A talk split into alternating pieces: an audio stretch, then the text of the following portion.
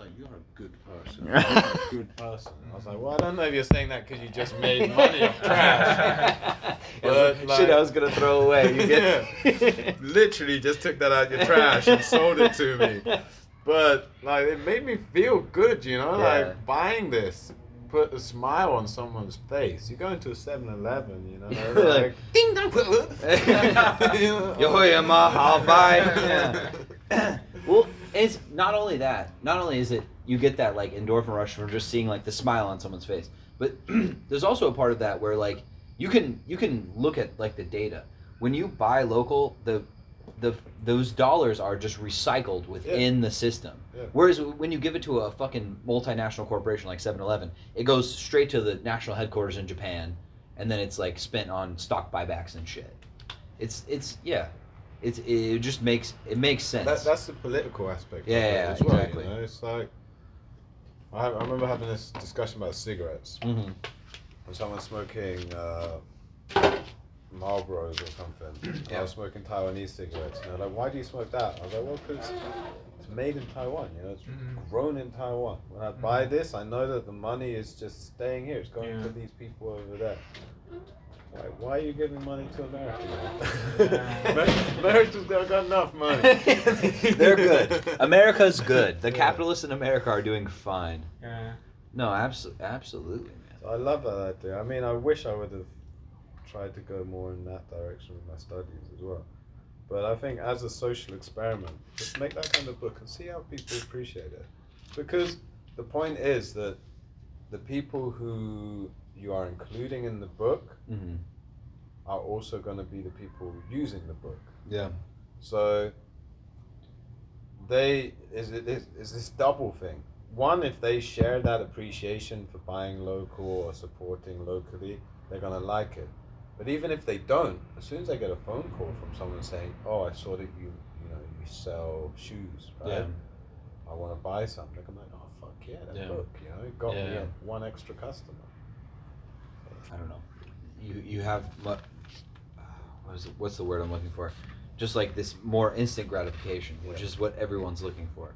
But there's also like a real benefit to it, whereas there's so many like these instant gratification things that we have now that are just like unbeneficial, like we were talking about earlier with like social media, where it's like you might have an endorphin rush, but it's like not really benefiting anyone. It's actually possibly tearing society apart.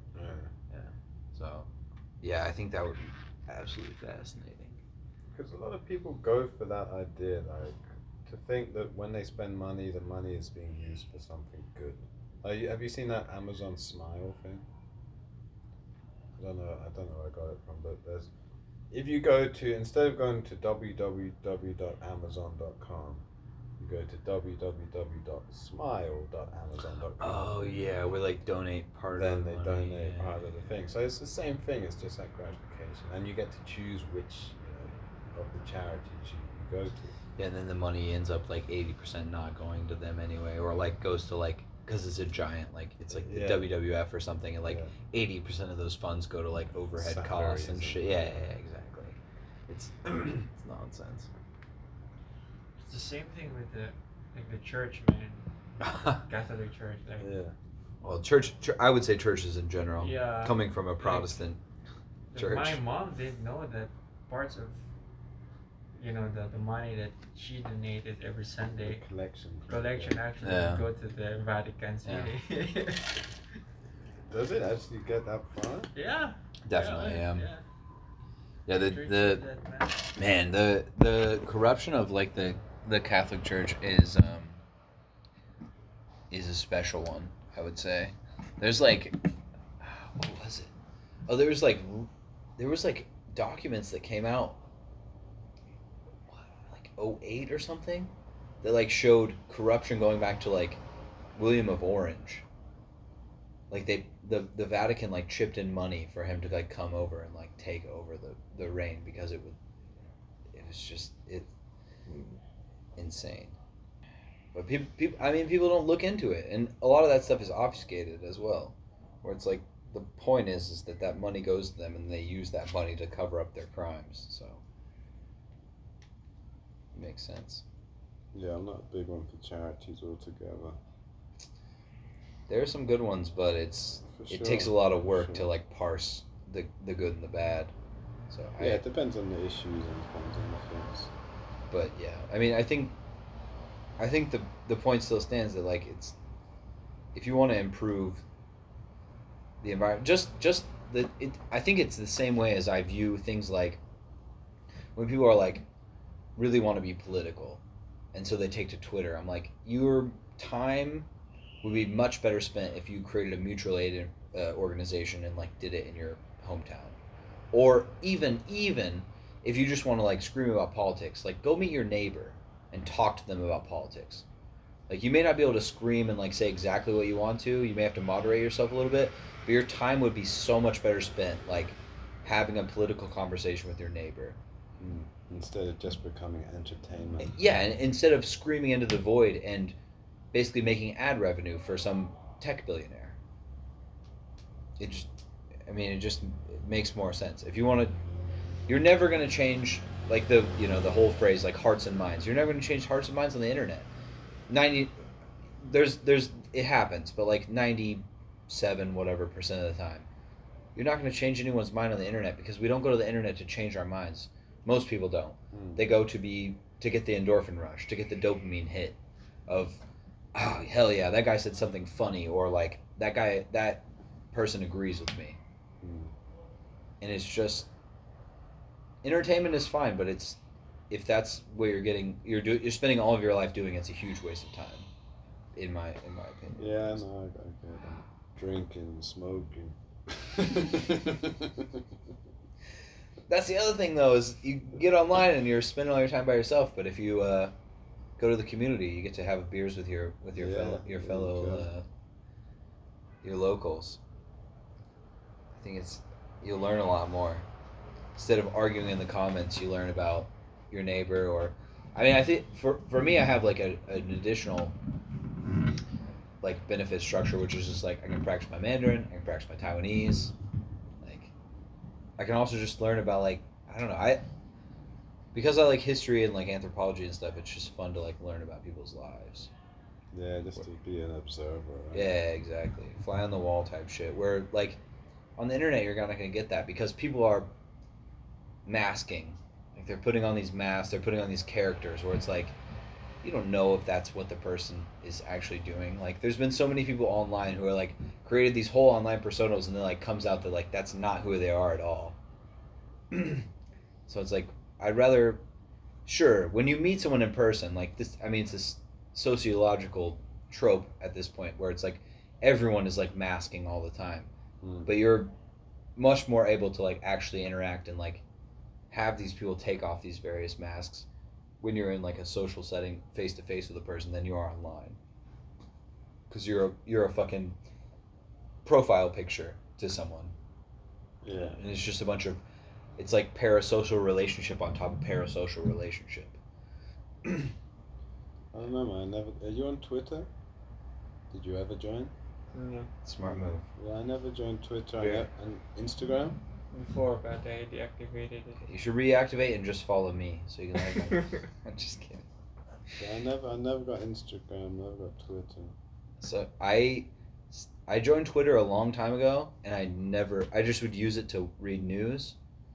And Instagram, I was like, this is so stupid. Why would I want to post pictures? And then I started doing film photography, and I was like, I wish more people used Instagram so they would like my shit. Yeah, I get that. That's Facebook. I was off Facebook. I was done, like not touching it until I needed it for work. Yeah. Business. It's funny. It's like, and then that work kind of paused for a while, and then I restarted like a year later, and suddenly I was like, hey, friend request. Going back a year, yes. Invite, you know? Oh, yeah. It's exactly like that. Yeah, it's like when you need it. No, yeah. When we were doing the first FCB stuff, I was just like going through my friends list, invite. Yeah. It's the fucking struggle, though, isn't it? It's because it's like it's so much bullshit and so much advertising that it's like annoying. But at the same time, it's like you do have to like. It is a good way to like proliferate your like, to use a disgusting word, like your brand. Yeah, no, but you're never going to get to a point where you're happy, I think. Well, maybe. But I just remember with mine, it was like, you know, you get like the first 100 likes or whatever. It's hard. Yeah. I bet I could get 200. Yeah. No, totally. Totally. I would hit. Like, only, you know, you get past 500, it's gonna be 1,000. Yeah. You're always fucking doubling, you know, so you're always so far away. It's addict mindset, where you're just like always chasing that next hit. Yeah. It's like, well, this is my tolerance now, because I already hit it. Like, I gotta do something more. Yeah. But I think, I don't know. I mean, it's good for a lot of things. If you're doing something creative, it's good. If you're just trying to sell shit. That's the thing is, like, those two nowadays, like, often go hand in hand, where it's like, to have the bandwidth to be creative, you do have to have enough supporters that you have the free time because of the income that you're earning to have that time to do creative shit. Well, no, I mean, it's just like, you know, if someone's sharing photography, which they've done, for you then to ask them to come and do like a private photo shoot or something, as opposed to people trying to sell pictures and saying, you know, buy this picture, I guess. Yeah. I don't know, somehow. I actually recently reactivated my Facebook, man. Yeah, oh, you deactivated that as well? Yeah, I deactivated it, and then I reactivated it again, like a month ago, when I had my publication, right? Because I was... Part of the reason why I was also the same thing with you, I was already done with Facebook until such time there's this Japanese scholar in Seneca who told me that there's actually a correlation between your citation and social media presence. Really? Yeah, so yeah, according to him, and he's done a lot of quantitative work on that. So let's say if you wanna, you know, if you want to have people citing your work, you need to have social media presence. You need to be sharing your work. Exactly, sharing, because you can only do so much by, you know, creating your own website, right? And people going to your website, but you need a wider like avenue for that. So I opened it again for that day. It was, and then when I opened, there's too many, like, we have friend requests at the same time, like messages from my relatives, like, hey, how are you, and stuff like that. And then when I posted the article, man, it means you're alive again, you know. Hey, wait, exactly something 3 years ago. So are you finally returning to Facebook, or are you, you know, returning to the Philippines? How are you? So it was this flood of, you know, messages, right? So I felt good for a while, and this is exactly what I miss. But then when I posted my article, man, because I said I was just my whole idea is just simply my Facebook will be a professional like platform, not really for personal gain or something. But then the moment I opened it, my relatives were asking me like, "Hey Ron, are you an attorney?"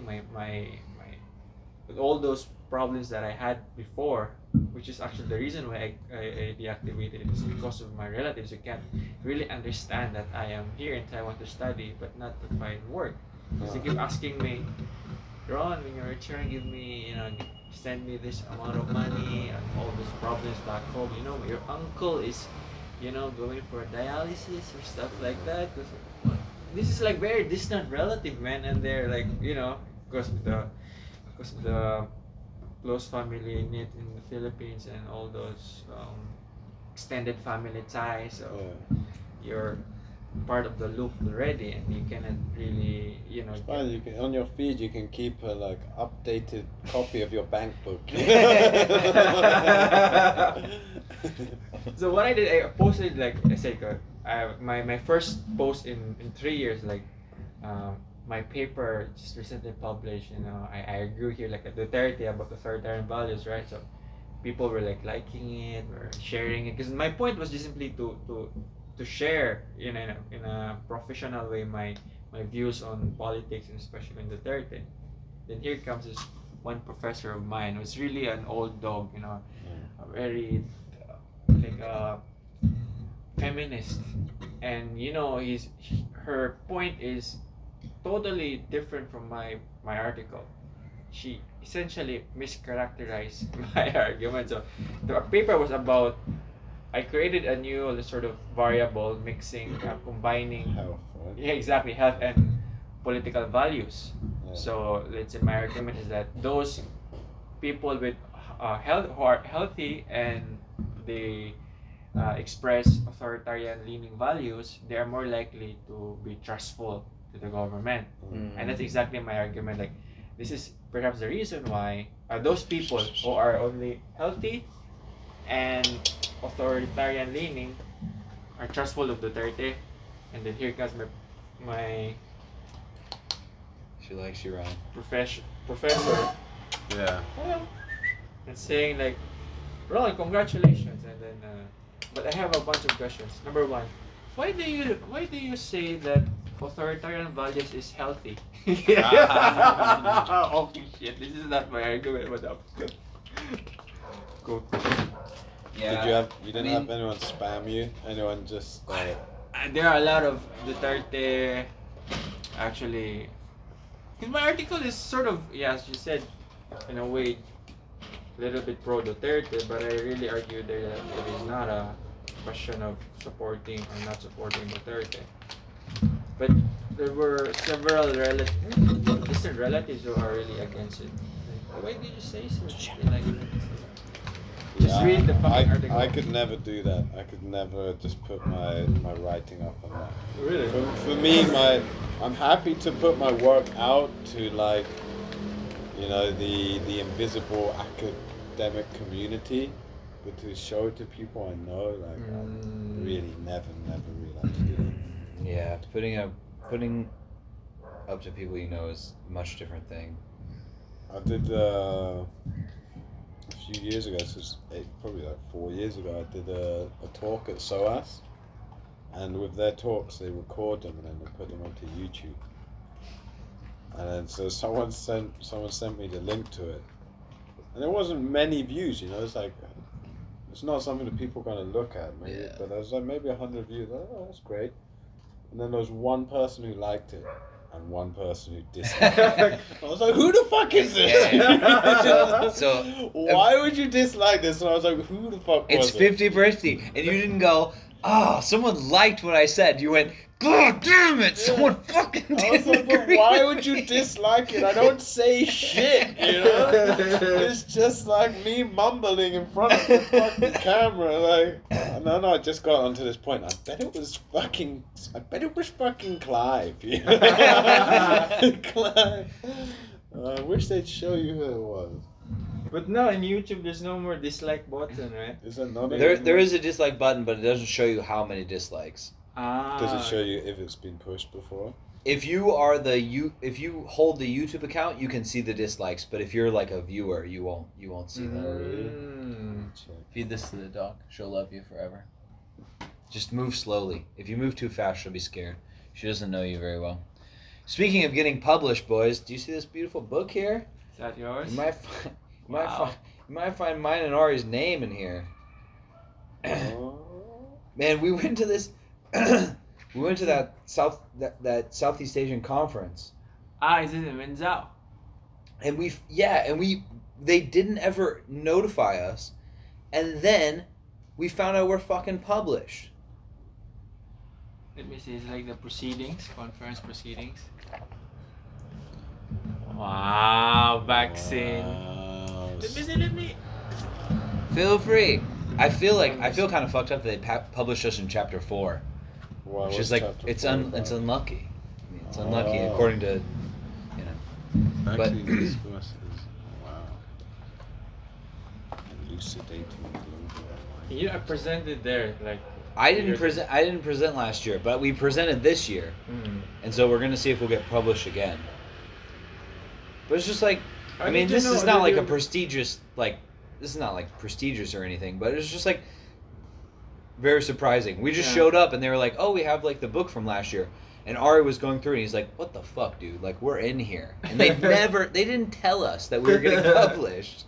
Because we thought about emailing them. We're like, they said they were going to publish us and then they never told us. Like, they never like confirmed with us that they were going to publish our shit. And they just published it. I think if we knew we were going to publish, we probably reviewed it more too. But I think, did you receive like a monetary reward for that? Because during my time, just simply presenting, man, you'll be given 1,000, 2,000. I wish. We didn't get anything. Just pre-COVID. Yeah. We didn't get anything, but I also didn't present for this one. I just helped Ari do the research and then write. You can attach it in the website, man. That. You have to be careful though, because like we can't reprint everything. I think we could do like a synopsis and then like attach. Is there like a online copy of this? That I don't know. I haven't checked yet. But yeah, the stuff this I thought this was interesting research, and like the stuff we did this year was on Milk Tea Alliance, which I also thought was really interesting. Milk Tea. Do you know about Milk Tea Alliance? Oh yeah, no the hashtag. With Thailand. Yeah. We basically talked about that and how like it kind of represents an actual international solidarity as opposed to just kind of like a self-interestedness. Because I mean, a lot of online stuff is just like self-promotion, but there seems to be we got the data for we mostly did Facebook and Twitter. Or not Facebook and Twitter, excuse me. Facebook and Instagram, and went through the data, and like it seems like there's like a lot of cross pollination. I can show you guys the article that we wrote at some point, but it was interesting to see like the full data, as opposed to just like being a consumer of it. Yeah, I'm gonna start. I'm starting a new project, which is discourse analysis. What's your topic? Pretty simple thing. I mean, in terms of indigenous study, I'm just going back. I'm taking about 50 years worth of newspaper articles, which are collected online, selected through the use of keywords, like indigenous, Aboriginal. Oh, Ashi is here. Like a lot of things like that, and just then seeing the words connected to them to see how. How indigenous discourse has changed within public, within media. So just the idea of, first of all, just mapping that out, and it's interesting because the first, if you go back in this database, the first article which includes the word. It's even before Yen Chu Min, right? It's like a Sanbao. The first one is drunken Sanbao singer does blah blah blah blah. Yeah. And so it's just following this, but then secondary, and it's one way to do this, but it's to look at the change of language connected to certain points of political change, and to see does it come before or after. Are there certain political events that you're doing? Well, the creation of the CIP, so the Council for Indigenous Peoples, and democracy movements as well, and then after. Even before the CIP, the introduction of, or the recognition of indigenous people within the constitutional amendments and stuff like that. So there'll be a few. I mean, personally, I think that I need to do that to make it a little bit more hard hitting. But for me, just mapping it out and seeing how because it's discourse, right? It's like how discourse about indigenous people has developed over time in Taiwan, and it seems that when I look at it, there's a lot of data available in terms of there's a lot of articles available, which I can access, and then I can do this analysis, kind of this temporal analysis. It's very interesting. I mean, that's our vaccine discourse analysis was super interesting to see. And that's over a short period. It was over like a year and a half, 2 years, to see how quickly it developed, and also to see how different. This is more international because we basically studied international facing media, just to see how like differently different places handled it. Like, yeah, you can get like a very good feel. I think that's interesting for like to see like how a society like morphs over time. Yeah, and you can't take too much out of it. You know, you can't because there's no causation or anything, right? Yeah. It's just it's descriptive. Yeah. And in terms of type of analysis, it's also you're looking at media, so you're looking at the elites, but it's still reflective of the general society. Because a lot of people, as you were talking about earlier, a lot of people are just receptive. They just take in whatever like stimuli that come into them. Yeah, well, I mean, how much people respond to it isn't the point. I'm not, like I'm saying, there's no causation. So I'm not saying because people are saying these words, then that is the general sentiment, right? But the idea that at least those people within the media channel. That's my point. It's the inverse. Is that the media is putting that out, and a lot of people will just receive it. And so, like, if you're saying like these indigenous people are just like drunken lunatics, then people are just going to go, well, indigenous people are like debaucherous. Whereas if the media is saying like, no, they have their own interesting culture and like blah blah blah, then people will see them as more of a complex entity. So I think just what's newsworthy, you know, what is newsworthy, and something's not going to make the news unless it kind of fits a certain narrative that you want to absolutely promote. Right? Yeah. So I'm quite excited to get away from fucking voting data and do that. We should get this published, man, in a... I don't know if we can now. It's already published. I think this is just good proceedings, man. It is proceedings, yeah. Yeah, so you can't actually... But it's... not everyone got published, so I'm wondering if we can, maybe. Yeah. Did you receive comments, reviews? We, at the conference, there was... in the article that you submitted... Did you receive reviews? I haven't received anything. They didn't even tell us it was getting fucking published. Exactly, man. So that is not peer-reviewed, man. I'm not saying it's bad. My point I know what your point is, yeah. So it's not peer-reviewed, so you can actually use it for let's say, in a more peer-reviewed journal, which has a broader reach, right? So, this is a very interesting... I think Ari mentioned this to me before. Almost certainly did. We've been thinking about getting the stuff we did most recently getting published. Ari did his own. He did two, which I think his is also interesting just because of the method he used. He did kind of like interesting stuff on Python. Hopefully he'll be when he comes back, he can explain to you better because I'm not a big programmer guy. But yeah, the one we did together I think was interesting because just looking at how the Milk Tea Alliance has evolved based on different events that have happened. But yeah, we were also planning before about this COVID-19 and how it's being, even the name itself is being. What are those names that are associated with COVID, right? In the top 3 or 4 newspapers in Taiwan. Especially when you get into Mandarin. Yeah. It's very complicated what people call it. Because when like how I see it now is a lot of people just straight up they just say COVID in English. Like even when they're speaking in Mandarin, they'll just say COVID. Because it's a very loaded term when you speak about Mandarin. If you say like because the initial term was similar to the English, which is Wuhan coronavirus. Exactly. Wuhan Bingbu. That was our argument there at that time was that those, let's say, pro or anti-China newspapers tend to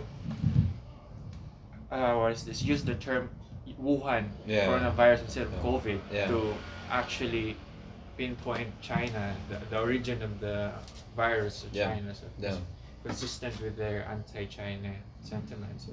You mean the China virus? Yeah, exactly, the China virus. Ben. Trump. Ron, do you mean the Kung Flu? Yeah, that would be just... Kung Flu. You haven't sent us your book, man. Did you receive like the copy of it, the book, the printed one? Yeah. You haven't shown it to us, man. No, I only use it as bribes. I thought you were going to say you only use it as a cup holder. You photocopy it, man, and then you...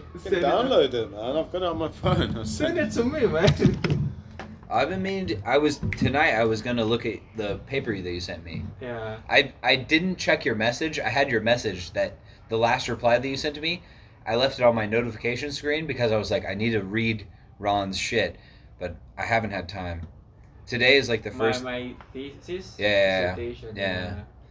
Because I've been wanting to look over it, but I have like so much stuff to do. Yeah. Like last night I stayed up to write an article and then I was immediately read the chapter 4, and that was this is an interesting part because it's a case study of between Philippines and Taiwan. Uh-huh. And my argument there is that because of the threat that China, for example, that Taiwan is facing, which is by its nature is external, right? External threat. They are more likely, based on that survey actually, are more likely to support strong leaders, man. Yeah. And then compare that one to the Philippines.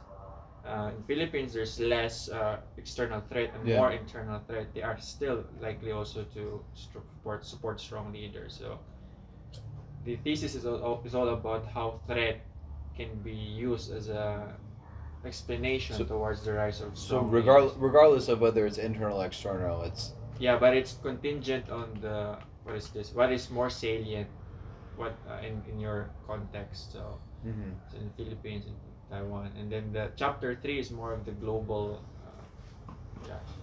global dynamics of how threats... perceptions of threats, whether it's personal or external, actually affects your one tendency to trust the government, and the other one is your tendency to support non-democratic leaders. When I presented that idea, one concern that actually I still have is that how would you distinguish internal and external threat when in countries internal and external threat are viewed synonymously or the same, or they experience it similarly. Mm-hmm. Like I operationalize, let's say, external threat as fear of terrorism, and my operationalization of personal threat is if they feel they are unsafe from their homes of crime, right? Yeah. But in like you mentioned, like in cases like in Iraq or Iran, where terrorism, at least in Iraq, terrorism is like a frequent daily thing. Yeah. It's no longer an external threat, but a personal domestic threat. So that's something that I have to like sort of account. Like I cannot use my theory has its limitation, and that is where it's also hard to say like if that's like a constant thing, but you could even look at America where it's not a constant thing. It's a very rare thing for terrorism to come from the outside. More often terrorism comes from random civilians that like choose to use their guns to open up on school children and things like that. But look at how the citizenry coalesced behind the government and during 9/11 from like an outside threat. Yeah, the rally around the flag theory. Yeah. But that was like an outside threat, and it was, you know, seemingly like very random violence. But this one, as you mentioned, is more domestic, right? Domestic terrorism. No, you're saying which one? Like the case of the shooting of in the schools. Right? Oh yeah. Form of it's terrorism, domestic. But it's or domestic. It's domestic, and it's not from the government necessarily. But some people do view it as like related to the government because certain parties, namely the Republican Party, will say like, no, we shouldn't have any controls on gun rights and things like that. But yeah, it's definitely different. But even those like local shootings sometimes will result in like more gun sales and more support for Republicans. So like more of this flag rallyings kind of thing. So it's definitely a very complicated issue. That's right. Do you ever do that? You ever get like a message in Chinese and then you start to reply to it in Chinese, and you're just like, fuck it. I was starting to reply to this message in Chinese. I was like, nah, fuck it. just a thumbs up. Okay. No, yeah, absolutely. Especially if it's like a super complicated one. Sometimes I'll just be like, I want to say so many things. Whatever. It doesn't matter. Just, yeah, cool. Great.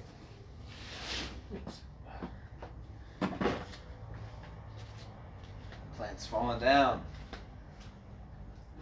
We got a man down. Fallen soldier. You see that thing about, I mean, I guess it's not new news, but the Alex Jones, his the Sandy Hook, nearly $1 trillion they used to pay or whatever. 1 billion. I think that's fucking great, man. Or 1 billion, yeah, 1 billion. Why not 1 trillion? I think it's really, really good. What was it? He really he was sending them. No, but he made a lot of money. He got a lot of publicity from just talking shit. From lying, demonstrable lies that he said about, and he was calling for, he was calling these people like crisis actors and saying that they were, it was fake news and they were literally from the government and that people should harass them. Mm-hmm. I listened to a podcast that what the podcast does is listen to his podcast and break it down, and listen to some of the shit he says is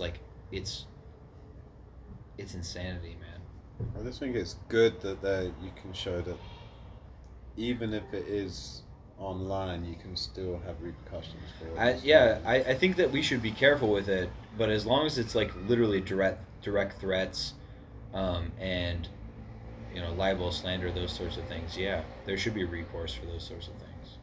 Yeah, it shouldn't be easy, it shouldn't Absolutely. Be, someone flags you and then you're immediately fined or some shit like that, but when it gets to the extent of something like that, and then the emotional damage that you can do. There was a father who killed himself because of the stuff that went on with that, and there were multiple other families that had to move multiple times because they were getting harassed, and they had threats, tangible threats on their life.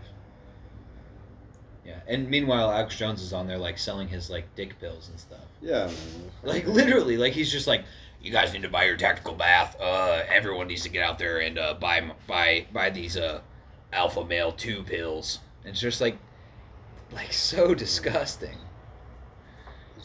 What's the name of that? The woman who does that? The actress Gwyneth Paltrow. Yeah, she sells the goop. Yeah, exactly. Yeah, she's not as bad. She's bad in terms of being an anti-vaxxer. And no, but it's just to make that comparison. This guy's supposed to be doing political commentary, and he's fucking. It's just all about selling shit. Yeah. It's all about alpha male vitality. And the funny thing is, they did tests on some of the pills that he sells, and they lower sperm count because there's heavy toxic metals within them and stuff.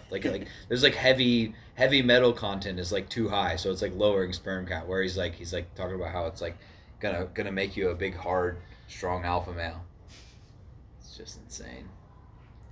I used to love a bit of Alex Jones back in the day, man. Here's the thing: he used to be he wasn't credible, but he had critiques that were at least on the surface you could agree with him. Things there's issues around the Iraq war. The invasion is unjustified. It was an unjustified war. He would say things that started from a place of truth.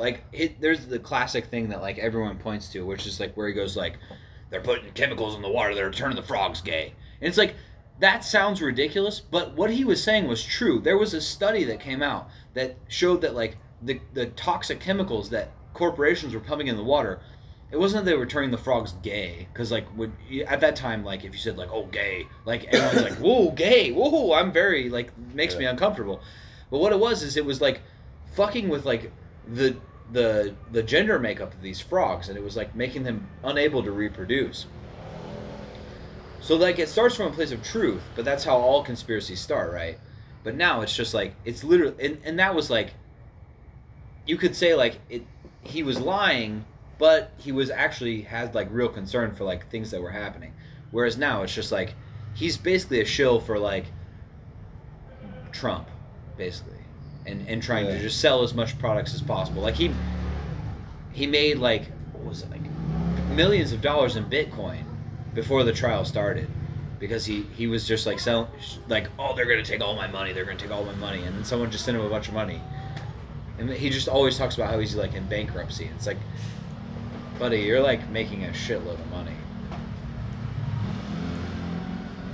But he went to Joe Rogan to talk about it, right? I think there was this. He's been on Joe Rogan a number of times, but recently I don't think Joe's gonna have him on because Joe Rogan's kind of a shill himself in some ways, but like he's not gonna put that guy on because Alex Jones is like a deeply mentally ill, like has a very bad substance abuse problems with like alcohol and stuff.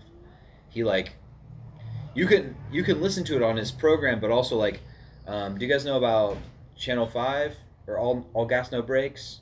Have you guys heard about that? Anyway, it's a YouTube guy who does like his thing is like doing like he basically travels around the country and like goes to these places like Sturgis and like stuff like that, and it does like interviews with people, just like on the ground interviews, like totally unrehearsed and everything. And he did an interview with Alex Jones, and you could tell Alex Jones is like deeply mentally ill, because he's just asking him questions. He's just like, yeah, I murdered their children. Like he's like talking about how he murdered all the children at Sandy Hook, and the guy's like, Alex, I know you didn't murder the children. He's like, no, they're blamed for, I just murdered the children. I'm a murderer. Like, it's like, this guy's like deeply sick. Like he has, it reminds me of Kanye, like with all Kanye stuff recently. Like as funny as it is, and it's easy to make fun of, that's also a danger, I think, of like social media. It's like, we can have fun with this, but at the same time, we need to address the fact that like, this guy is like deeply sick. Like, and the primary thing that we should be doing is like, we can make fun of this, like, on the side, but, like, we need to get this guy help. Because, like, it's detrimental because, number one, he's killing himself with, like, these sick ideologies.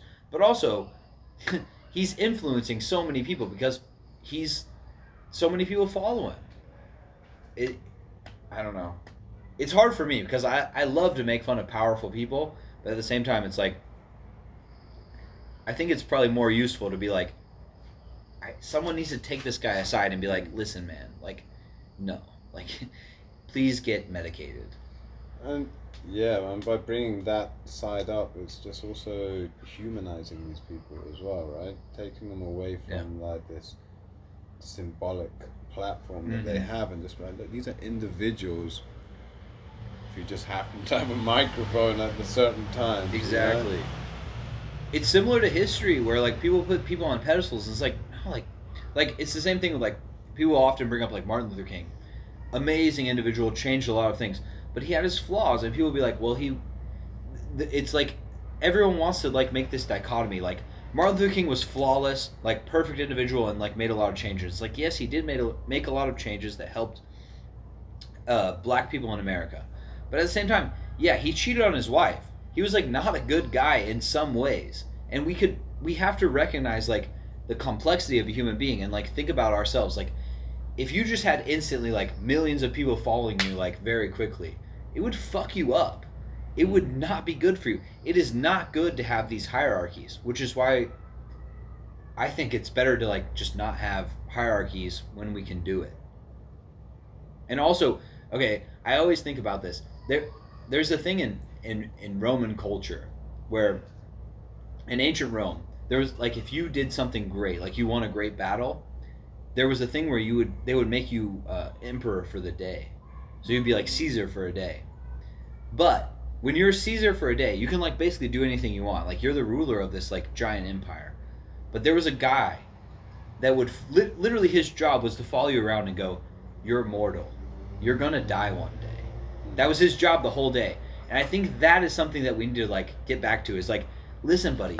You're a fucking mortal human. Like, you're the same as everyone else. Like, don't get too big of a head.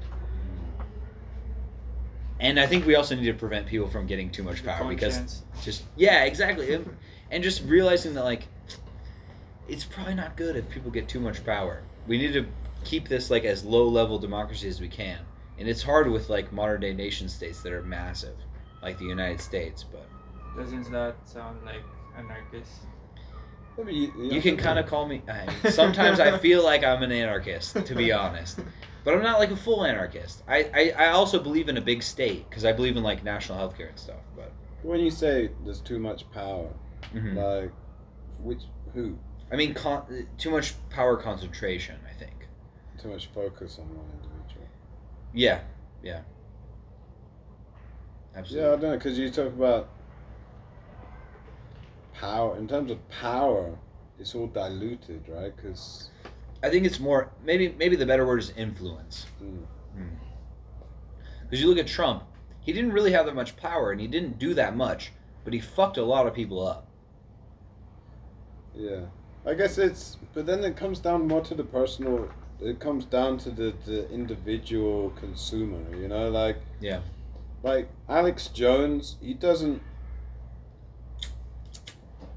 You wouldn't describe him as a powerful person, yeah, would you? But you know that there are certain individuals who will see him as a fucking demigod. Yeah, and they're extra gullible. Yeah. But I think that's what we were talking about, like, you know, an hour and a half ago or whatever, where one of the biggest things you're concerned about is teaching your child critical thinking skills, because that's where that shit comes in handy. Is like, you're not going to believe this charlatan, because why would you? Because he's an idiot. But if people don't have those skills, then that, while it's not like classical power, where they're like being voted for, it does influence the society in a certain way, where it's like, well, everyone's kind of moving in this direction because some asshat said some unhinged bullshit online. Yeah. It's hard, man. I mean, no, it's absolutely hard. That's the discussion of our generation. Well, I don't know if it's our generation or the generation beneath us. You know, but this whole, like, Elon Musk's, you know, what he talks about himself as a free speech absolutionist, right? Yeah. The bird is free. It's free. Is it though? Because that's the thing, is he's saying to get the Twitter checkmark, to get whatever verified, you have to pay $8 a month. That's by definition, it's not free. It's not free. Yeah, it's not freedom.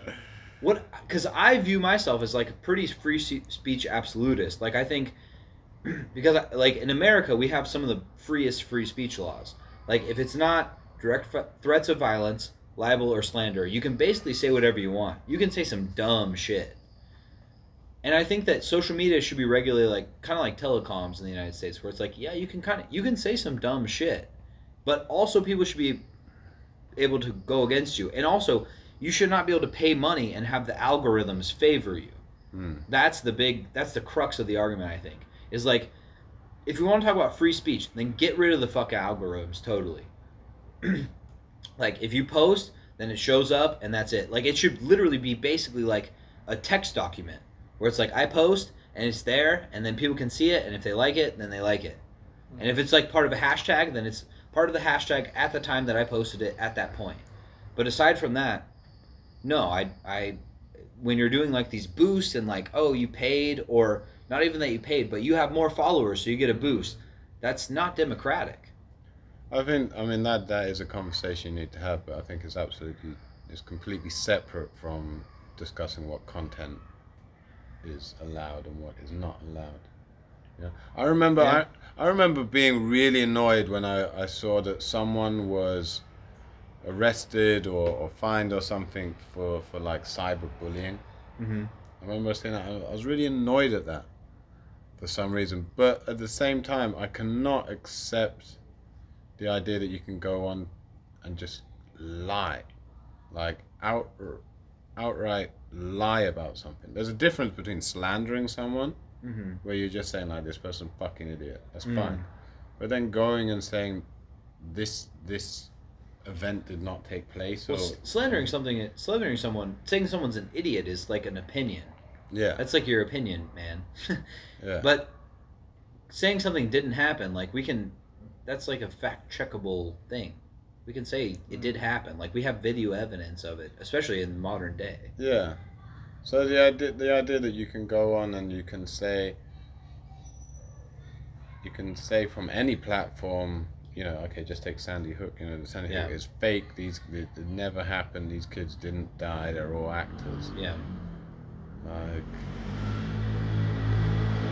you should be held accountable. I don't know. So the instance is like, and I don't want to do this, but to play devil's advocate, who is the fact-checking organization? Because is it the New York Times? Because it's a bunch of rich people that are going to side with that. And like, so for instance, to use like an extreme example, like the Bay of Pigs. If the U.S. government was in charge of fact-checking at that time, they would have been like, oh, totally real. Like, that happened.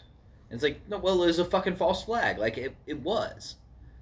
So I think that's the issue that I run. And that's an extreme case, granted.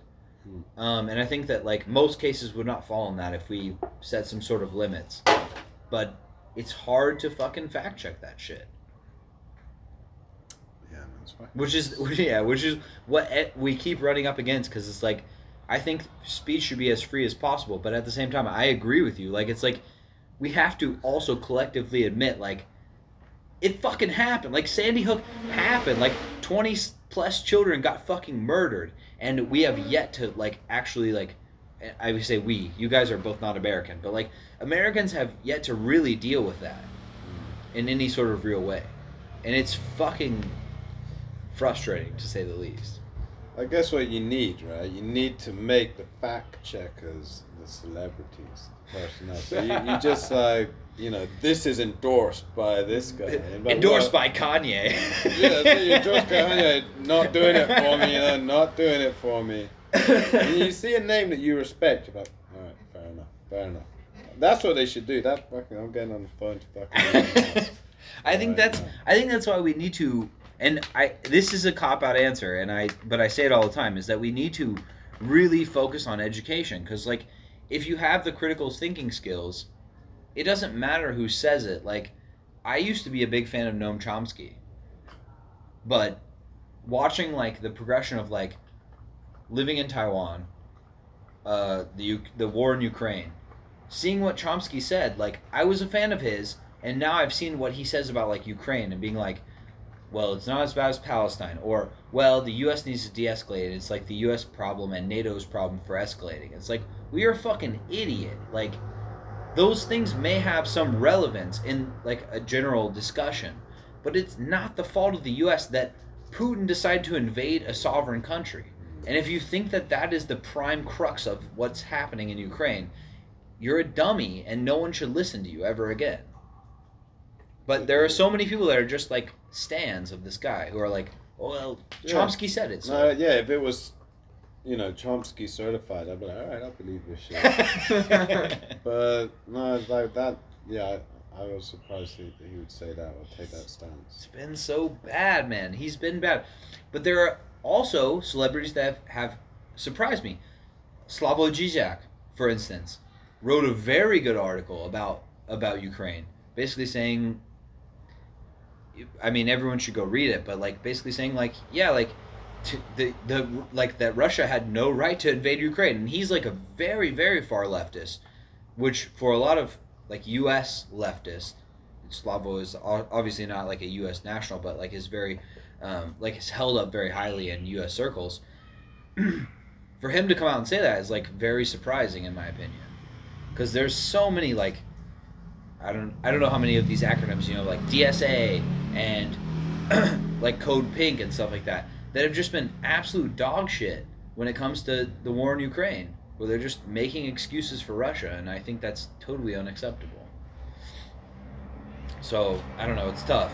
It's like, who is made the arbiter of what is, like, the discourse?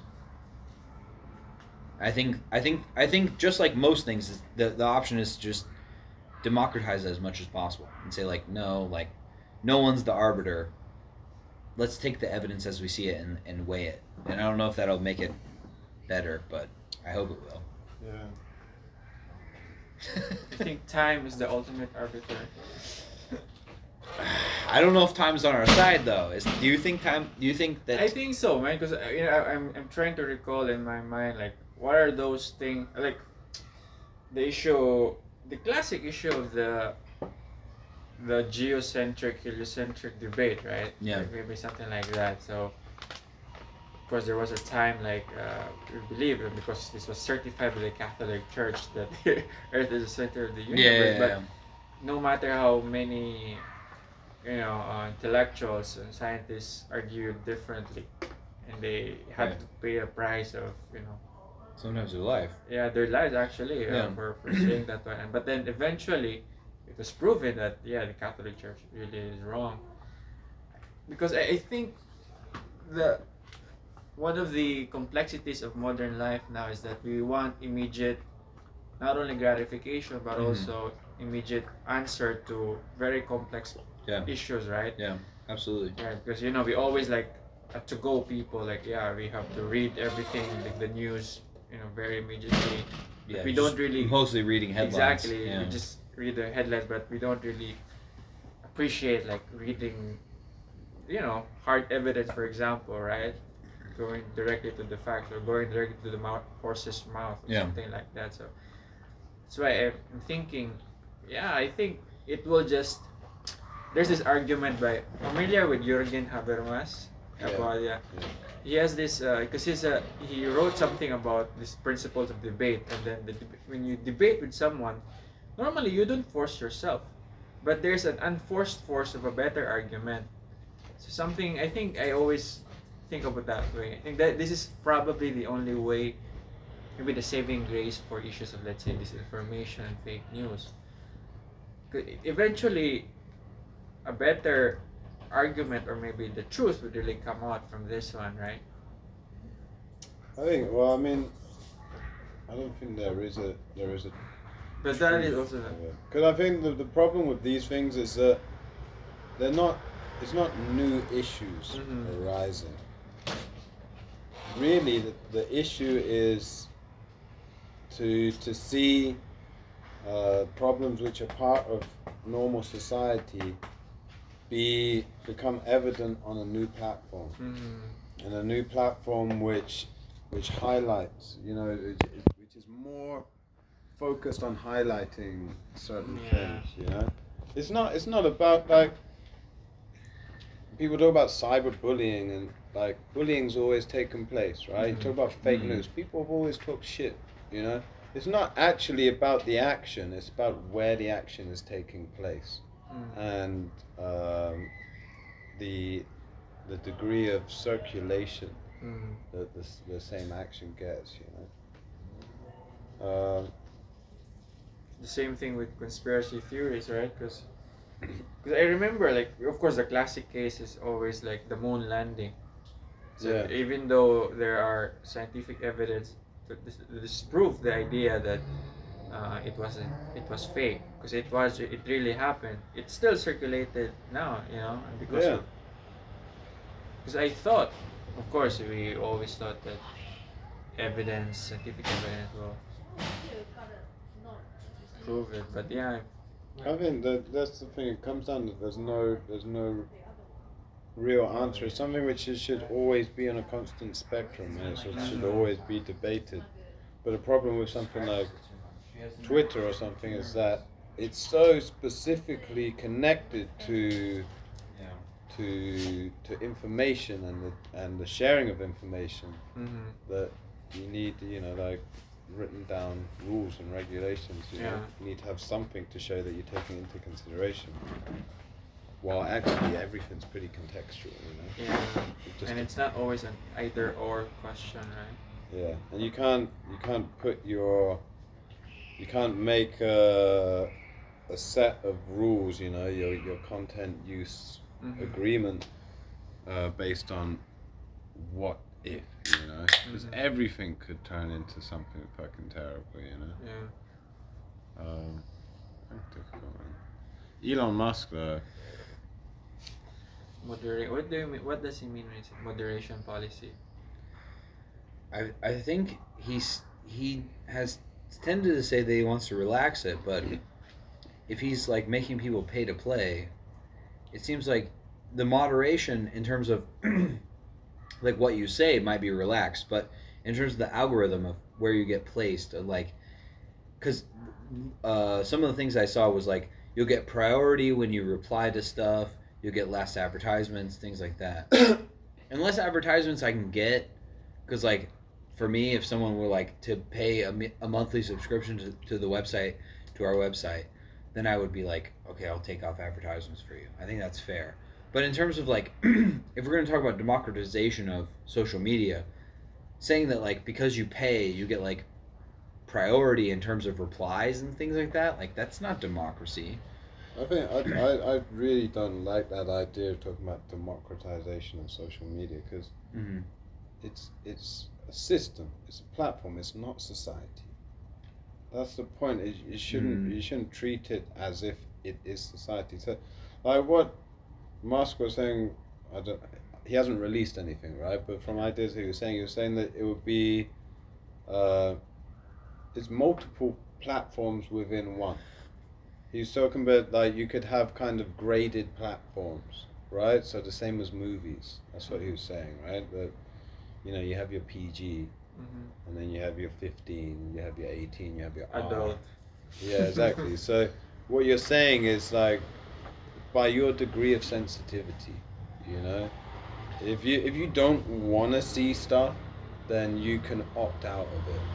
If you're in there to see like the grimy, the nasty, the, you know, the crazy conspiracy shit, then let it flow, you know. If that's how it's done. But what he was saying is like, based on if you're getting verified, if you're getting the blue check mark, then you'll be able to like show up first in the replies. Now that might be gradated by the things that you're talking about, in terms of like content moderation. And I think that could be good, especially if you're like blocking out like kids that are like 13 years old, which is hard to do anyway, because it's very easy to, on these anonymous platforms, to be like, because I know, for instance, when I was 13, 14, I was on Xbox Live playing 17 plus like rated M for mature games that I shouldn't have been allowed to. Xbox Live when you're 13? No way, man. But that's the point, though. It's like, no, wait. How old are you? Huh? Now? Yeah. Xbox Live when you're 13? Yeah. Was Xbox Live out at that time? I don't know, really? Man. Definitely. Okay, fair enough. It's been an Xbox 360. Anyway. The early days. Xbox Live was available when I was in like elementary school on the original Xbox. It was shitty, but it was available. I didn't play it because I didn't have internet that was good enough. I suppose, man. Well, I was playing N64 for until high school. You're like Ari. You're like still playing cassettes in the early 2000s. Well, my point being is that like, I'm in favor of things like that, where it's like, if you don't want to see the fucked up shit, because I don't like to see like gratuitous violence. Like, I like to read about it because I want to know what's happening in the world. But, like, I see people that are, like... I follow a lot of people who are, like, following conflict zones. And they'll be, like, content warning. Like, you're going to get some... You're going to see, like, these... like, Iranian fighters, like, break Assyrian's leg with, like, a sledgehammer. And it's like, I just don't want to see that because it's going to fuck my brain up. Mm. But I do want to read about the fact that it's happening because I want to know what's happening in the world. So I think that's good. However, I don't know what Elon says and what he implements. I think has been vastly different, because he talks about implementing this Hyperloop, and I think that we also do have to give him credit for things like popularizing the electronic vehicle. I think that he should get credit for that, because he did. He like definitely made like he made electric cars cool, but. He also has a very overvalued car company that doesn't sell that many cars and has like huge problems with its like R&D. A lot of the cars that he sells ends up like literally burning people to death. And you can say maybe that happens with other car companies, but his is still overvalued. And I think that public transportation is better anyway if we want to save the fucking planet. So, I don't know. I just don't... suffice to say, my point is, I don't trust his rhetoric. If that's what he ends up doing, is like doing these tiers and not putting any like payment system in, then that's cool. But he also said he's like you're going to have to pay $8 a month minimum to get a check mark, and I feel like that's undemocratic. But I mean, I get that you're saying we shouldn't democratize, we shouldn't worry about it.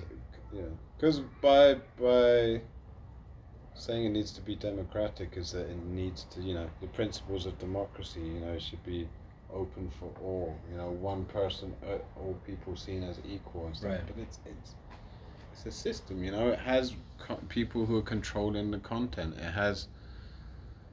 has those, you know, people who are putting money in for this advertising. I guess if you're so you'd say no advertising at all. You just I'm okay with advertising, but advertising is not my problem. I find advertising annoying, but I can deal with it because, like, we have advertising on our site because we don't moderate any of our content. We don't paywall any shit because I think that if, for instance, like you look at like places that call like themselves the, you know, they say democracy dies in darkness. Well, then why are you paywalling your shit? You know, Times. You know, Washington. Yeah, you know what I'm saying. So my thing is like I'll put everything out for free besides things that are like pure entertainment. Like we have a couple of podcasts, including one that we recorded up in the mountains that I think people who don't understand us might take out of context. So I'll put it behind a paywall. But that's entertainment. It's not like breaking news. However, if I do think that it's like important news that people need to read about, I'm not going to put it behind a paywall, and I'm not going to say like, listen, like, well, if you know, John Cusack pays me extra money, then they get to fucking put their comments at the top of my website. No, like, if you first come, first serve, and if you say something, and I'm not gonna put an algorithm on these things. Is how I feel about it. I thought isn't it? I mean, I'm not on Twitter, but I thought it was. The comments that people like will go to the top, isn't that right? Somewhat, but as it's morphed, there are like certain keywords that they'll put like, and they'll put things, like they'll put things that are like, this is like if you scroll to the bottom of the comments, sometimes there'll be like a thing that says like, these are like questionable comments or they're like offensive comments. And you can click into it, and sometimes they are. Sometimes it's like literally someone just saying like racial expletives. But a lot of times it's someone who's saying something that's just like a critique of like what the person is saying. And they just put it behind that because I don't know exactly what reason. So it's not clear. I think that's another thing that, and I understand that it's proprietary code, but something if you really wanted to show people that you're like that you're democratizing the platform, because I do think that it's important, is you could put out the code and say like, this is what we're doing, this is our algorithm. Yeah, I mean, well, no, I do agree with that, but you can understand it's, you know, it's a private company. Absolutely it is. And here, that's the other thing, is that when people complain about it and they're like on both sides, and I have friends that are like, well, like Kanye should be able to say whatever we want, and it's like, yeah, but I should also be able to claim he's an asshole. Yeah. But you also can't, as a company, say like, well, we're trying to like make it more, like, because Elon's kind of claim is like, we're trying to make it more of a democracy, and you can't claim that at the same time as like saying like, well, we're gonna hold this in and like not really explain to you guys what's happening. Yeah. But it is a private company, and that's the thing that I tell people all the time is like, they're like, well, it's like, there's no free speech. And I'm like, yeah, there isn't. And I think that there should be, but it is a private company, so they can do whatever they want. Yeah. It's not the United States government. Because, like, people conflate the two things where they're like, well, like, aren't we supposed to have free speech in America? And it's like, yeah, we do. You can go out into the public square and say, like, Joe Biden is a fucking piece of shit pussy, and I hope he dies. And obviously not my opinion. But you can say that, whereas... This is a private platform. You can't go into someone's house and say that. Exactly. Without being... Exactly right. Yeah, kicked out. If it comes down to like just looking at it as an individual or doing any kind of comparison. If you look at what Elon Musk is talking about, what he's doing with Twitter, and then you look at what Mark Zuckerberg is going to do with Facebook, you still got to respect Elon Musk, surely. Do I? Why? Explain to me why I have to do that. Because he at least has some noble position that he's taking. You know, at least he's taking... It is rhetoric, but I don't know the... he does in his actions. You just don't want to pay that $8. I don't. No, I don't. And I get that. I also just don't like Elon Musk because I think he's kind of a shill. He says a lot of outrageous, stupid shit. What did he say about Taiwan? He said that. He said they should basically accept one country, two systems. Yeah, and he said it's ludicrous. And he said Ukraine. Basically the same thing. Like they should like go to the table. Yeah, they should. And give up like the I don't remember what the exact thing was. I actually wrote a paper about that was similar. Well, no, my paper was saying that if there is a call for a referendum, it should be granted. Right? Are you talking about in Ukraine as a whole, or are you talking about in certain regions? No, I wasn't talking about Ukraine. It was a different context. But it's a general sweeping comment. It's like if a population demands, there's a certain percent of people within a population who demand for a referendum of independence, then it should be granted. Because I was saying the act of stopping the referendum is just as likely to breach human rights as holding it.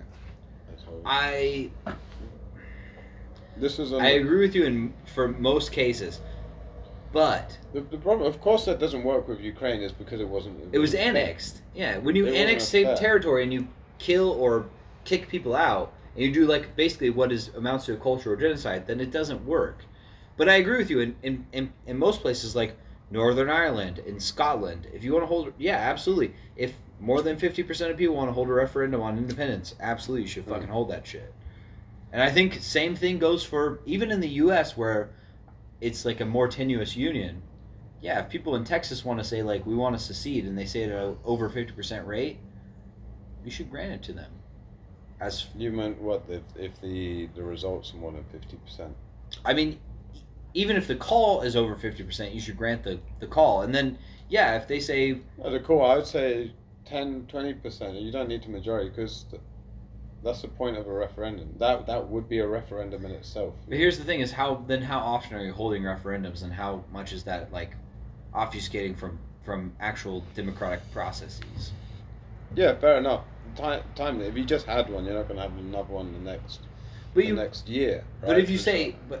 That's what I'm saying though. Is if it's like a petition, and it's 20%, you can get 20% over and over. Mine was based on the Catalonia context, where the local authorities were trying to hold this referendum, and they were denied by the Senate. Oh, I mean, I definitely agree that Catalonia should be able to hold a referendum. I think maybe there should be limits put on that, like maybe every 5 years or 10 years. But yeah, I agree with you overall. Yeah, totally. I think that I think in general referendum should be just a part of democracy because it's very direct democracy, which is why I like that Taiwan has referendum very, very often.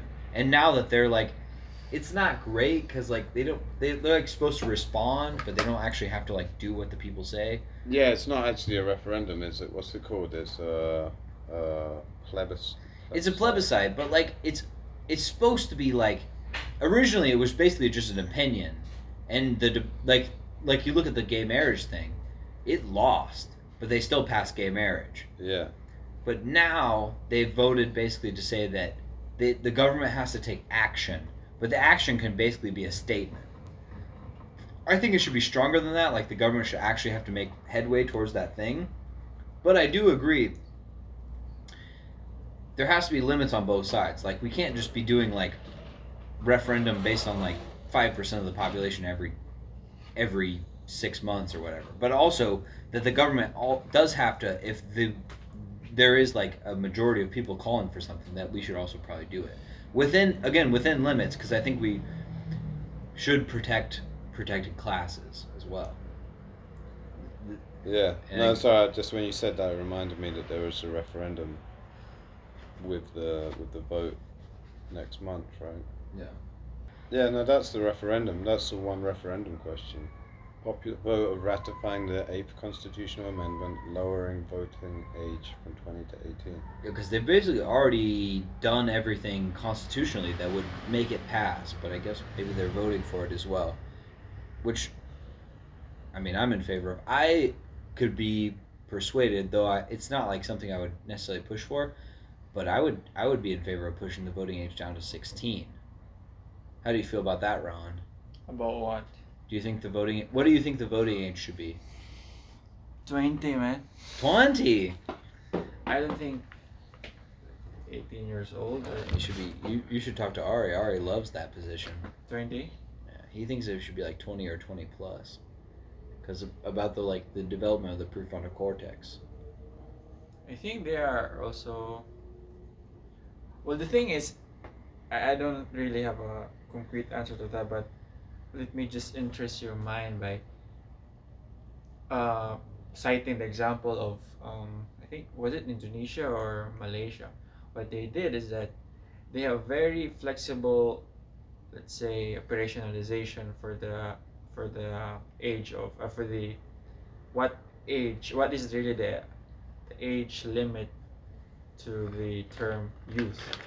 So what they did is that for them, youth is either roughly between 18 to 40 years old.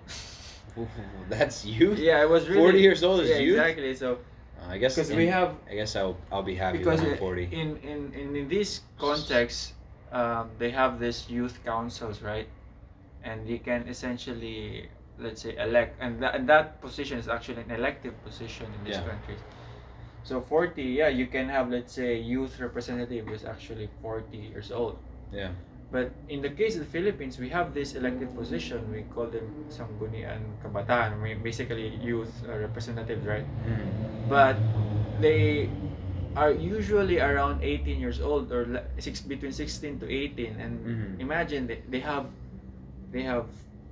salaries as politicians, little small politicians, but they don't really do a shit. They just simply, let's say, make programs about beautification or basketball courts or stuff like that, which, really nonsense, man. They cannot really, let's say, the idea is really genuine, is really good, but you cannot expect 18-year-old to make deep policy deep policies that can really address social issues. Yeah, so voting age down to 18. I think, young people are going to be more ideological, for sure. They're not going to think about the certain restrictions to achieving what they think is right, and then maybe the possible implications of that, right? Mm-hmm. But I'd still go for lowering it. I don't know, 16... I could say 16. I think people become politically aware at 16.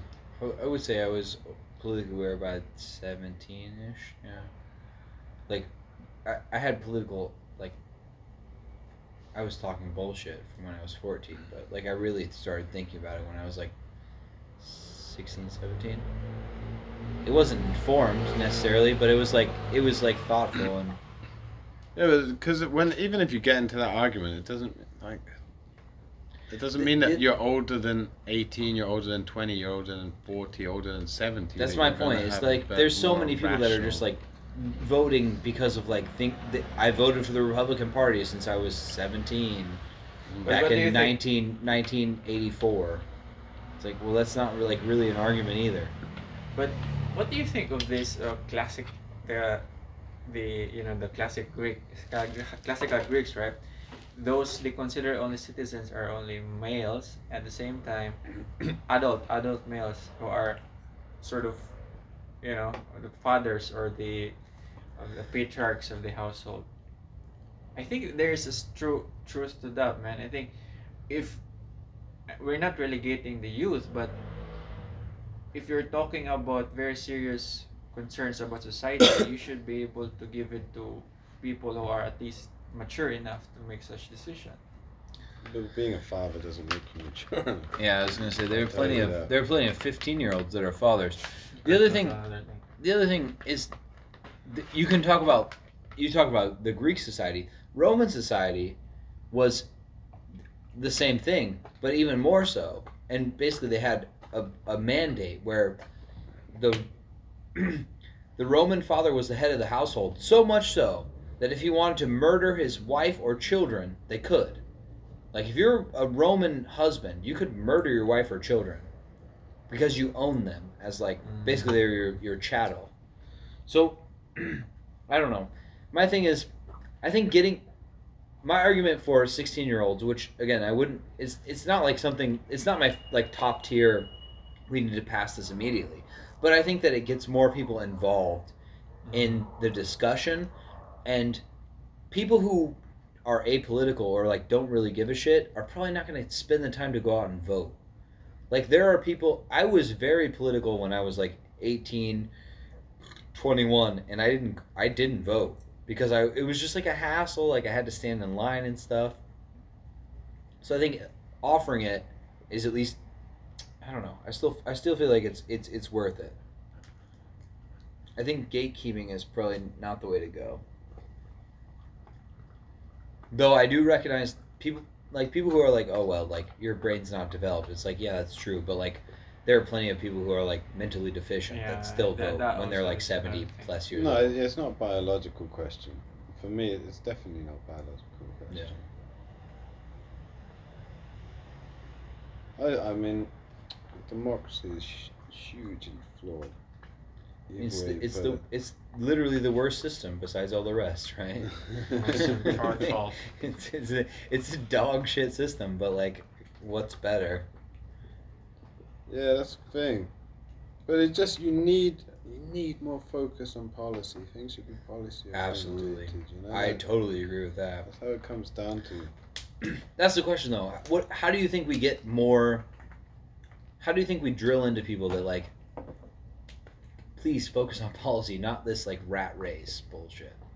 Well, it's like the Swiss system, right? Fucking Liao loves that shit. Mm-hmm. Swiss system, with the amount of referendums there, they're just direct democracy to its full extent. Yeah. Which is still based upon voting, but just everything will come up for different tiers of votes. You know, some, you know, on the extent that will be passed, if it's just locally or if it's, like, federally. Right. Or if it's just you're allowing a vote to say this should be discussed within the House of Parliament or the legislature or whatever.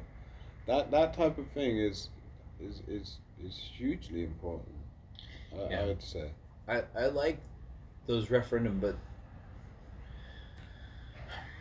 in terms of if it's binding, if there's some sort of binding referendum, what's the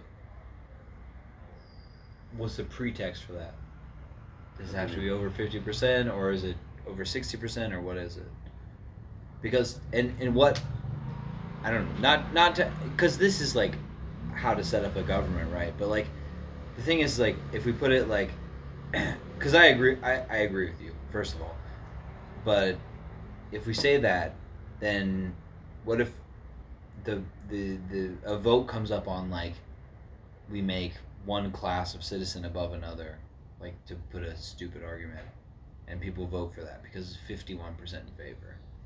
How do we protect against democracy itself? Which is why I think that, like, protecting classes are important. Yeah, so, like, a vote. Should all white people in the U.S. get an extra $1,000? Right. You know, like, something that probably wouldn't be voted on, but, like.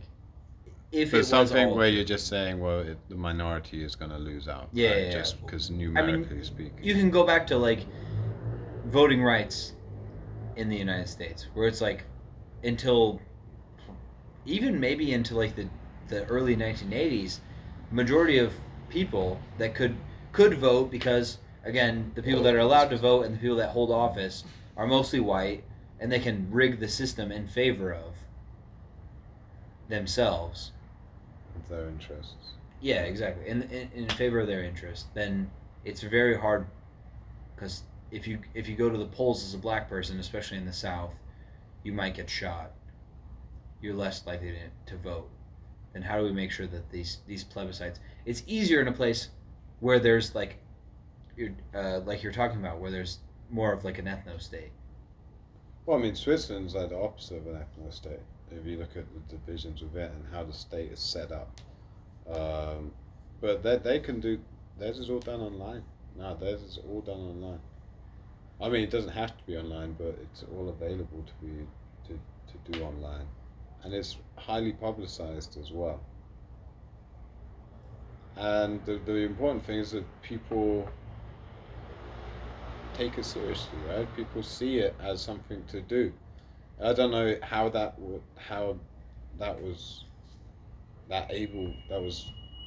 came about. Yeah. If it was actually, a campaign of public information of public education, or people just saw that there was the opportunity, so they became more involved mm-hmm. themselves. But it's just the point by saying, like, look, you can, if you want to be involved in the decision-making processes of the government, it's not just once every 4 years, it's not once every 2 years, but there's places where we will actually listen. And it's not, you can say, well, you have a legislator, you have, a representative that you can speak to, but this is direct. It's direct, yeah, direct, it's direct democracy, for sure. I think, yeah, when people start to see the fruits of that, it can have an effect. But yeah, it should come out. I think it should be done at local levels. Maybe it doesn't. I would say, for all senses, local elections decrease voting age. I'd be happy to say it. Yeah, 16. Why not? Referendums more at local level, including a process of township, town hall meetings, village hall meetings, whatever they call it. Where there is actually some public platform for discussion.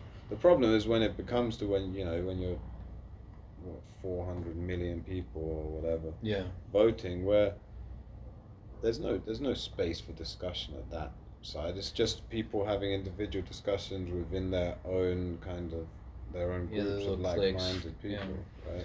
Well, I mean, you can even you're talking about even broader sense of like groups of people. But like, look at debates when it comes to like, from a U.S. perspective, like U.S. senators. There's 100 of them, 2 for each state. But like when they answer questions, they have like sometimes 30 seconds or a minute to answer a question.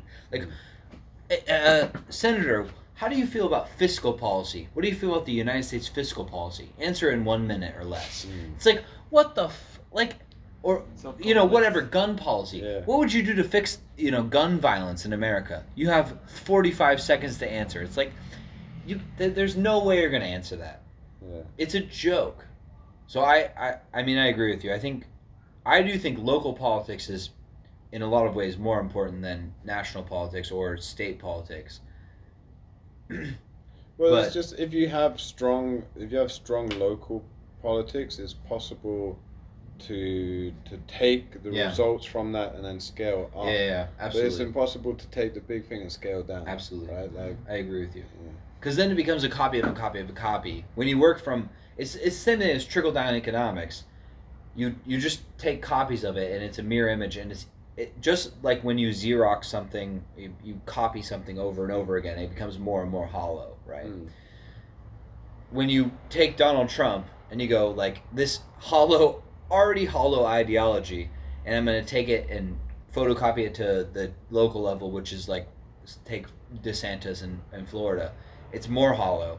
And then if you take it to like a county level, like whatever county in Florida, it's going to be even more hollow, because it's taking this like super broad ideology, which is already like devoid of any sort of meaning, and devolving it smaller and smaller. So I totally agree with you. But then I guess, how do we foster... How do you think we foster these sorts of local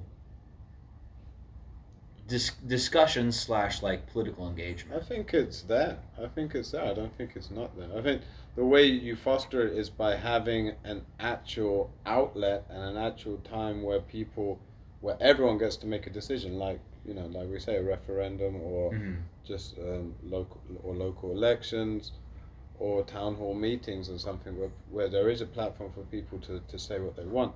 And then from that, you could even, the easiest way, you could just say, like, look, okay, we had town hall meetings in every council or in every county of this state you know? Yeah. This is how it went. These were the votes at the end. From this, we can get a good cross-section. We can get a good idea of what the general mentality is. And if we were to make a decision, would it be in the interest of the majority, or would it be interest in the majority? However, this certain region or this certain part of society is being excluded, you know, noticeable, like an obvious certain part of society is being excluded. You have information there. By trying to do everything on top, by taking the photocopy, that idea of photocopy, you think about it as a map, right? Mm-hmm. If you take a map of the whole United States of America, and then you photocopy that by zooming in on one state, then the clarity, you're going to lose clarity, right? And then you take from that and then to the council, you're going to lose clarity on that. But if you do it the other way around and you take the map of every single village or every single town or every single county and you piece them together, then you're going to have a detailed map. Absolutely. Right? So it's the idea of, you know, working from bottom up. Absolutely. I agree with that. I think that then you have to have, like you're saying, we have to have some sort of actual plebiscite with real tangible like changes. You have to make these sorts of whatever town councils or city governments, and you have to say like the majority of people voted for this, and I think again we have to put it within boundaries. Like you can't like say like black people aren't people or indigenous people aren't entitled to their land or like whatever it is, but like you find those sorts of like human rights issues and like put them off the table and then say like, listen, if people in this area want to legalize methamphetamine, then you gotta fucking do it if the people say that you're gonna do it.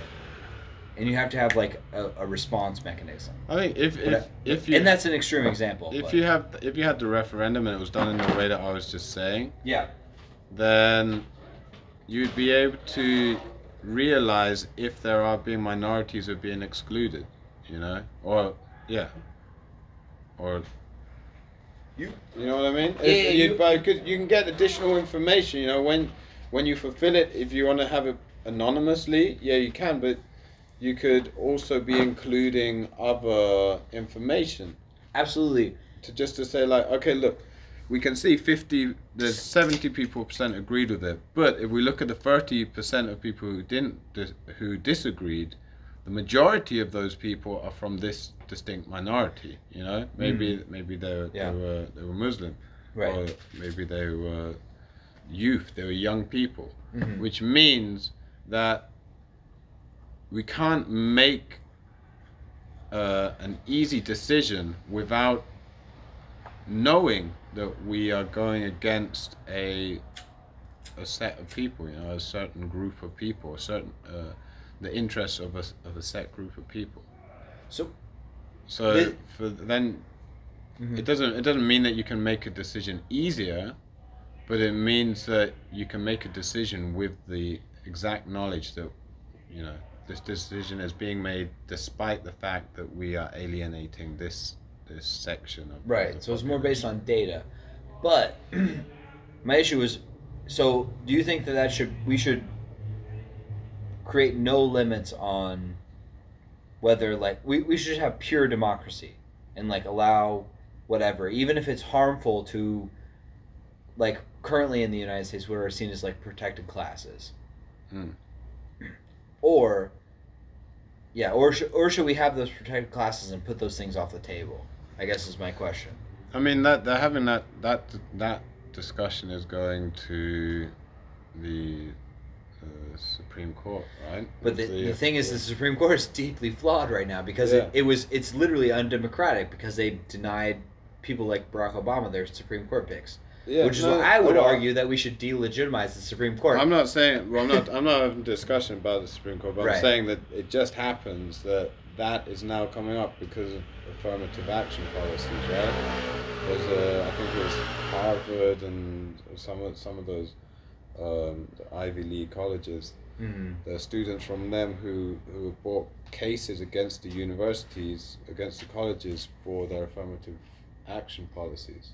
And sometimes it's certain minorities against other minorities, like these quote unquote model minorities, like Asian Americans versus that's what it is. Like disadvantaged, more seen as disadvantaged minorities, like Black Americans. That's what it is. It's majority white and Asian students, or maybe not students, saying the prospective students. Well, no, exactly. Yeah. Contesting what they say is the flawed racial policies where they're giving privileged places to Black and Latinos, right? Right. Yeah. It's these sort of quota systems. Yeah, I mean the university, the college is saying that it's not quota systems. They're saying that it's just they are taking race into account as one factor. That there are many factors being taken into account, but it's not a quota system. Right. But that's coming up, and if that changes, then that would be a huge change. I mean, affirmative action policies have been in America since 70s, 60s, late 60s, 70s. Yeah, I think that we should, in my opinion, just we were having this conversation about education in Taiwan earlier. I think that we should delegitimize all these universities and be like, listen, Xi Jinping's daughter is going to Harvard. Why is she going to Harvard? Because she's Xi Jinping's daughter. Why are these people going to Princeton? Well, it's because they have. Here's the other thing: we should get rid of legacy. Just because your daddy went to fucking Princeton doesn't mean you should get into Princeton. It's bullshit. Yeah, but it's hard to get rid of. But it's just human nature, man. You're going again. You can't.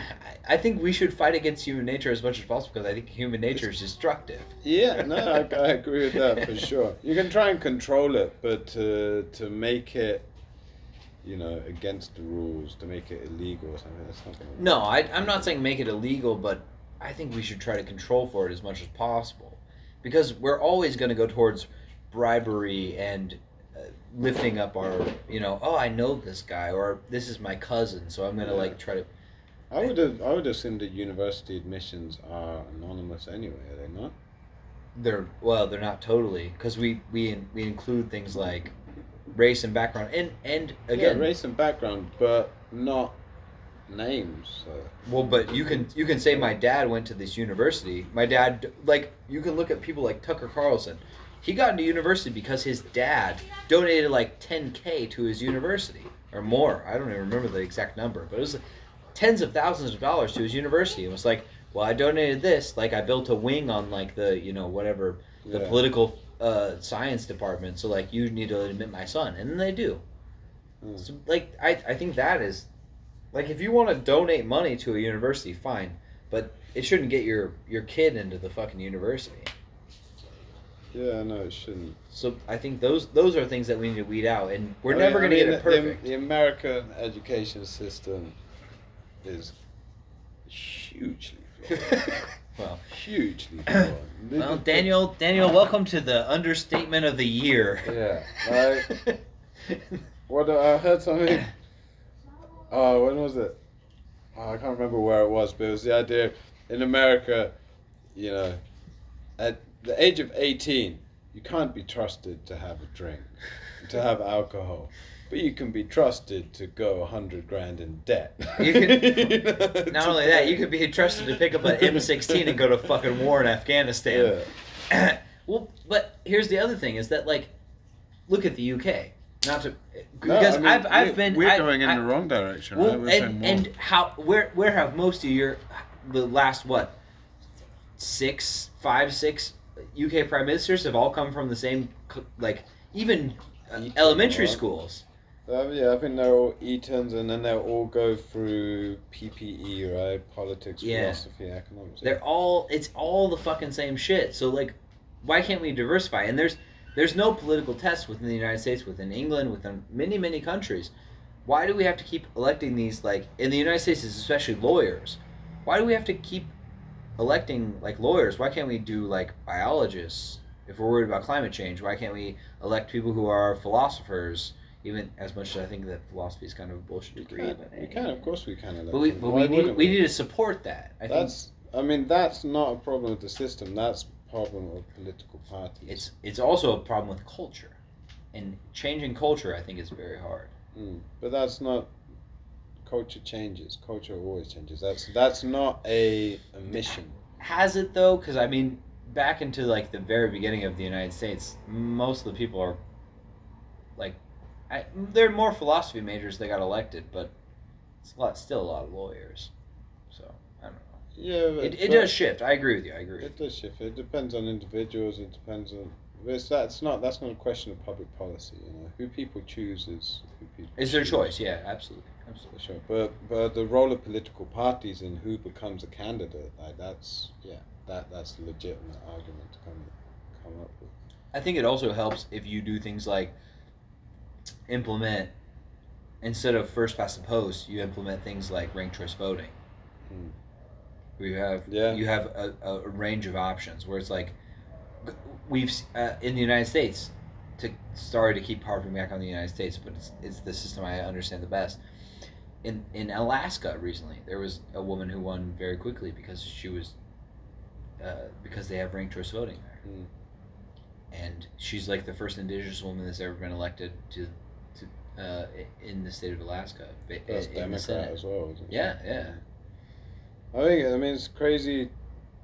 Which election? Oh, yeah, the Brazilian election. What was the final result of that? Lula won 50. It was like 50.9 to 49.1. So exactly. It was very fucking close. I fucking hate that. I hate hearing an election result and everyone's like, "Yay!" That was in the second. You know? That was in the second round. Yeah, but it's 50. Okay, just to round it, it's 51 against 49. Exactly. You know? So which means that half of the 51% of the population are happy. 49% are unhappy. Fucking pissed. That's not a good setup, you know, that's not a good starting point, you know? Which is No, totally. Which is why then do we try to get rid of like these presidents or prime ministers and things like that. But ranked choice voting does offer a certain remedy for that. Absolutely. I mean, it could turn out that it's the same. It could. First and second could be 50, 51, 49. Could be. But I think a lot of people, they don't have that feeling that their vote is just wasted. Completely wasted. Absolutely. I honestly think that like in a lot of places, if ranked choice voting was implemented, I think it would alleviate a lot of the just devastation that people feel, because they can go, well, I voted for Trump, and then I voted for Ron DeSantis and he also lost because that's not really working. He's also a cuck. Rank them. Trump 1, DeSantis 2, Biden 2, Ron Johnson 3. It's just like it's cuck after cuck. But you can say like, well, I picked all these people and they all lost. Well, you can still come to the conclusion that, well, it was rigged. Like, there are going to be a certain percentage of the population, but I feel like you mitigate that by saying like, well, I got a number of things. And I think that another thing, in the United States, we have these, there's like the argument, Dominion is rigged. Obviously it's not. But I do think that we shouldn't have fucking electronic voting machines. That's like scary to me. Like, we should have paper ballots. I think the way that Taiwan does it, where they like take a paper ballot, they hold it up, and they count it on a chalkboard, and then they pass it to another person, and they count it again on a chalkboard. That I think is like more realistic. Does that mean it's 11 already? Oh, fuck. 10:30. 10:30. Yeah, I gotta go and say. All right, do your thing. No, I think the same you can say for all, if you're talking about Twitter or democracy, countries in general, the problem is when it goes too big and you're trying to create a central mechanism to fix it, a central set of rules to fix it. You can't. It's already too big. It's too complex. It's got to start from bottom up. I think that point is very important. Is that it has to start from the bottom up, and then people will feel more confident in the system. If they feel like my local representative is representative of me, or even if they're not, like I got my first, second, third choice and they lost, they'll be more likely to be in contact with those people and to have a relationship with those people where they're like, well, even though I disagree with you, like I recognize you as a human being because I can see with my fucking eyes. And then that builds up to the national level. And I think you need to have different mechanisms at different levels as well. Perchance, yeah. I think that might be true. And it's like with the parliamentary system in the UK, a lot of people were annoyed. Like there was Nigel Farage and his UKIP. You know, they were all really pissed off because they came like second place nationwide. They came second place in all of these places. So they're like, look, if you look at the number of votes, we still got like 30% of the vote, 40% of the vote nationally, right? But we got, 5% of the representatives. That's not fair. Right. You can understand that argument. You can understand that argument. Yeah. Which means that, something works on one level. Once you scale up, it maybe doesn't work as much. I don't know. Interesting question. So I think maybe that works in the direction of like, you start from a small area, and then you grow out from that, and then you work on representatives that go out from that. Because I'm not super familiar with the British system, but like in terms of the United States, we have the senatorial system, where it's like, well, we have California, which has the largest population in the union, versus like Wyoming, which has like less than 1 million people. And they both get two senators. Yeah. And so, but like, how many members of Congress do they have? That's very different. It's different, yeah. It's based on population, but it's still not totally equal. It's much more representative, but if you base them out of like these population centers, and you base it, because this is the thing. There's not like one fucking solution that's gonna solve all this, but if you did things like ranked choice voting, I think that like you could normalize it. I think another interesting thing which is possible and which has been done and was done in Taiwan before is that you can choose as which interest group you run as, right? They still do it in Hong Kong, right?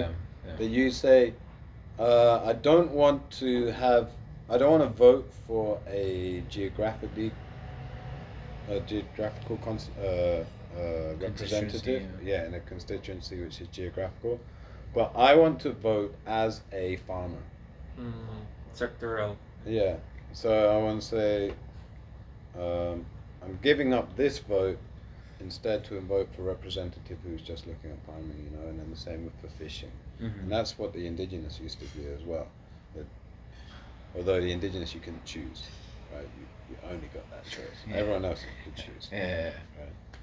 Right. But I mean, there's a way that could work as well. What do they call that in Hong Kong? There's a name for it. Party list.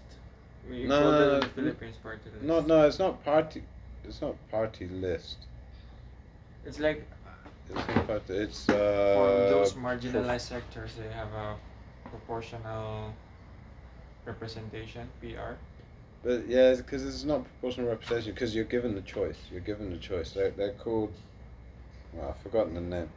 But it's the idea that you choose your electoral role that you want to be in. That if you're not interested in having a representative or voting for someone for your geographical area, but you'd rather have someone there who is going to be focused on policies connected to something that you're interested in, like I said, farming or fishing or whatever, military.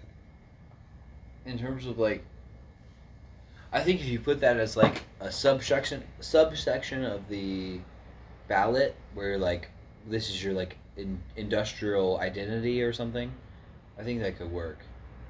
But it's the point that you get to choose your interest group. Yeah. You get to choose your identity of interest. Because, I mean, now more than ever, geography doesn't really matter. Totally. You know, if everyone's online doing shit, people can be working, you know, like my daughter was studying in Ping Dong, but we were actually in Tai Dong at the time, you know, you're the same, you're working wherever you're living somewhere else because you're working remotely. It means that you have different interest groups which are of more importance than your geographical interest groups. And that is something which is very, very recent. Absolutely, you know? You could talk about religious interest groups as well, but I think probably that would have always gone quite hand in hand with geography. Yeah, right? And I feel like those are much more and more less connected to regional ideas or even industrial ideas. It's more about the religious ideas are more cultural connections. So if you're talking about like my interest group in terms of like industry, then I think that you can choose that, and then maybe we put the cultural ideology on a different part of the ballot and say like everyone can vote on that regardless of your religion. So maybe that sort of split is something we should do. Yeah, I mean, I could see that. There's huge amounts of alternatives. That I think the basic point that you're putting forward though is like something that we should really invest in is just like get rid of the ideology of like, well, this is how we've done it in the past, so we have to keep doing it this way. Because, because tradition, and this is me as like a person who's gone from being like, you know, under like a very strict Christian background to like now where I'm like very open. It's just like I think that like we need to shed tradition, but at the same time I do value some tradition in terms of like language and stuff. But I think that we need to like put that kind of to the side. Well, you have sectarian government, right? Yeah, it needs to be secular. We should have secular government, and we should also create protections for culture, whether that's religious or otherwise. But I don't think that should be things that we should vote on. Those should be community things, not how we govern our fucking system. Yeah. Yeah. Question of scale as well, right? So community is small in scale. Yeah, absolutely. Because when we try to scale up community to the nation state, just like you're saying, we're gonna vote for things like people will be like, well, my religion tells me that we should outlaw abortion or whatever. Yeah. It's like, well, that's not how people feel overall, even people within that small community. Because if you look at the like polls within voters, there are many Christian women, very fundamentalist Christian women, that are like, well, I don't give a fuck about if some other lady wants to get an abortion. I don't want to get an abortion, but that's my choice. So like that should be extracted from religion. That's your personal or community choice. Whereas like this is how we're gonna fucking run the country. This is anti-abortion but free choice. Yeah, right? Exactly. I gotta go. I didn't realize it was so late. You want some water for the road? Yeah, please. That'd be good. Netanyahu poised to resume power. Yay. Yeah, man. Sorry to leave immediately. Yeah. Just to see your face made me think, oh, is it time to leave? I gotta get the fuck out of here. But in all fairness, it is 11 o'clock. Yeah. I gotta take my time. But yeah, we should hook up. Camping or something.